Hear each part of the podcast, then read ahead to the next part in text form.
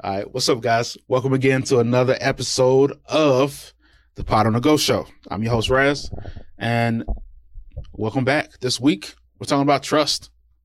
All right, we are talking about trust, and today is Podcasting 201. So, again, this is for podcasters who have 50 to 100 episodes plus people who have been podcasting for quite a while now and just want to take their show to the next level. They want to you know, level things up.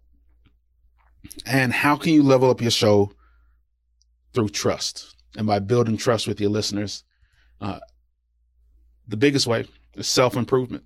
So today I'm going to try and tell you how self improvement equals trust when it comes to growing a podcast. There's nothing noble in being superior to your fellow man.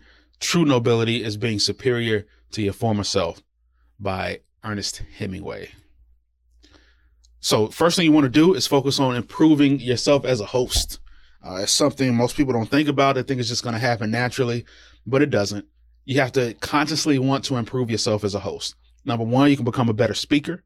You can do things like Toastmaster. You can take online courses. You can practice speaking and doing and do voice drills or whatever mouth exercises before a show if that's what you need. You can if you have a you know something a, a tick a nervous tick or if you say uh all the time or like or you know or all these other filler words you can work on taking those out. Silence is okay. This is something to keep in your mind as well. Like you don't have to keep talking the entire time of a show. Silence and breaks are okay. You can slow down and make sure that what you're saying is said with emphasis instead of just speaking fast. But i have a problem with both of those Number two, preparation. One of the biggest things I learned listening to this podcast is called The Turnaround with Jesse Thorn. And he's interviewed, let me see if I can pull up. He's interviewed some really cool guests. Uh, he's interviewed Terry Gross. He's interviewed Werner Herzog. He's interviewed Louis Theroux.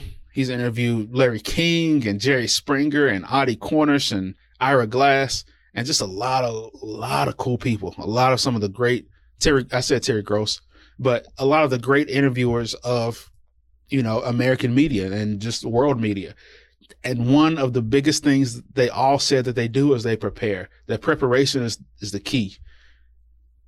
Preparation is the key to their success as being an interviewee, as being an interviewer and being a great host on their show. So you can become better at preparing for your show. And whether even if you're doing it as a as a team with a co-host or if you're doing it as yourself or if you're interviewing people on your show or if you're doing panels where you're interviewing multiple people, you can always improve in each one of those how to lead and direct and manage a conversation. And number three is just entertain. You can get better at entertaining. Or you can get better at, you know, making sure. So entertaining as far as just jokes or laughs or things that engage, things that make people think, but also just jumping right into the content there's there's a lot of channels and I get it. It is a you know, it's it's how you make money and advertisers want you to put your you know, put their ads first and put their their content first and they want you to make sure that people know they're sponsoring your show, right? That's why they're paying you. But I still think it's better a lot of times just to jump right into the content, do a, you know, take 30 seconds at the very beginning, but maybe even less than that, depending on the length of your show. But just jump right into the content and then somewhere down somewhere in the middle or at the end you can say something about your sponsor. You can promote you know people who support you and your patreon members but just jump right in you know. You can also improve as a production. The quality of your podcast the audio quality i have a i figured out the issue i think so why i don't have my my Shure microphone and i'm still having to use old trusty which i still love which works great. You guys can hear me pretty good right? The and it's the cord. So I have a cheap, I had a cheap like right angle, not quarter inch, but one eighth inch cable. You can't see it. I wish I could zoom in. Right, but it it broke. It broke. There's a shortage in it somewhere, and I haven't even had it for that long. So I went out and I bought a thirty dollar cable that has like atten- attenuation. I don't know what that means. Somebody else smarter than me can tell me what that means. But it's it's supposed to be better for connecting cameras and microphones and audio devices to a computer. So, yeah, We're going to see if that works. And if that works, I'll have my Shure back. And if it doesn't work, I'm going to continue to try and improve and improve my knowledge as far as all this stuff works and, and goes together. Everything I do is completely self taught. Equipment, just like I just said, equipment. So, yeah, you can improve your equipment. That's the first thing people go to. They think they're going to need a Shure SM7B $500 mic. Not necessarily. Sometimes just getting a boom arm that doesn't, you know, allow you to hear all the clicks that your mouse can make, you know, all the clicks from your mouse and your keyboard. Sometimes that that's enough to help. Sometimes better headphones will help you hear and, and edit your shows better because you can hear all the you, know, you can hear the the fridge running in the background or you can hear the the dog barking outside that you couldn't hear before with with work you know cheaper headphones. So it's all this stuff can you know improve a show and improve the production of your show. Guests, you can get better guests as your show grows, you can reach out to larger and larger and more influential people to come on your show and be a part of it. Uh, people want to see growth. I had a, yeah, people, anyway, people want to see growth. So you can begin reaching out to better guests. But that said, you also have to prepare more for better guests because they have a, an idea of what a great interview is. And number one, number two, if they have a book that's coming out or a new movie that's coming out or something to promote, then they've already done like this PR publicity circle, right? And they've probably told the same stories for hundreds of times. Like when I was, there was the movie came out, The Last Jedi, or one the the one with Luke where he was drinking green milk from some dinosaur looking animal, which was weird. The worst, the worst Star Wars film there is. And he told the same story over and over. I watched a lot of his uh, pu- publicity on it. And Luke Skywalker, Mark Hamill, the greatest Joker, also told the same story over and over again. And I know it gets boring for him. Can you imagine doing a, you know, doing like a press circle and telling the same story over and over again, just for the for the same book, the same the same story you spent years of your life working on, the same story that you lived yourself, the same story that you write about and talk about and, and thought about for years and you go to an interview and they ask you really simple, dumb, trite questions.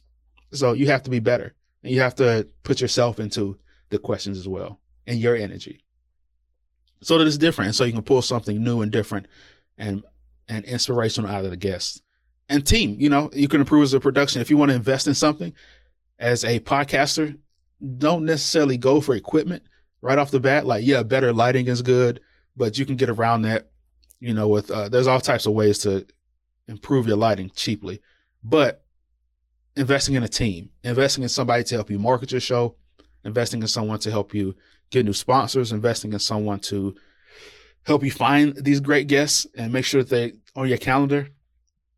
One of the greatest podcast marketing companies, and she doesn't even like doing any more podcasts, but for a podcast I pr- produced called the Great Trials Podcast, I've talked about him several times, but Allison Allison Hirsch with Capricorn Communications out of Savannah and Atlanta. It is um you know the the stuff she does behind the scenes to make the podcast great is is really wizardry. And I don't know how else to say it. I've said that before, but she's really a wizard in doing everything behind the scenes. I make it sound good, but she makes it she's made it grow. And so finding somebody for your team like that is a uh is a blessing and should be the number one thing on your list. Finding a you know, even if it's a VA, finding a VA on Upwork, which I'm working on now, or finding a friend that's starting a social media company, somebody to help you grow your show. You're going to need help. And it's better to hire someone, honestly, than to bring somebody on your team.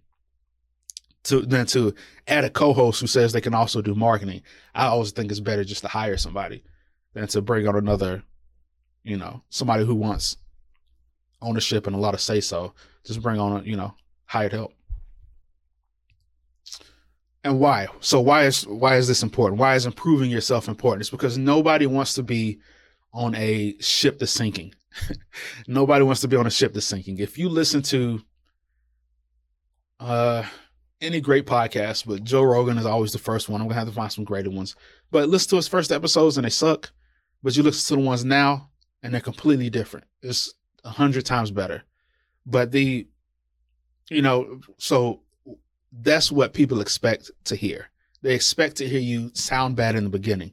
They expect for your audio quality to be kind of kind of crappy. They expect for the music to overlap or the music to be a little loud behind you while you're speaking. They and so that when they hear the first episode and they hear the episode 100, it sounds a hundred times better. You know, you have intro clips, the the like teaser clips before the sh- before the show starts. You have, you know, a, a brand branding, a better a better show art, you know, better graphics for your social media. That's what people are looking for when they see, you know, when they listen to your podcast and see your podcast, whether it's on YouTube or just audio only.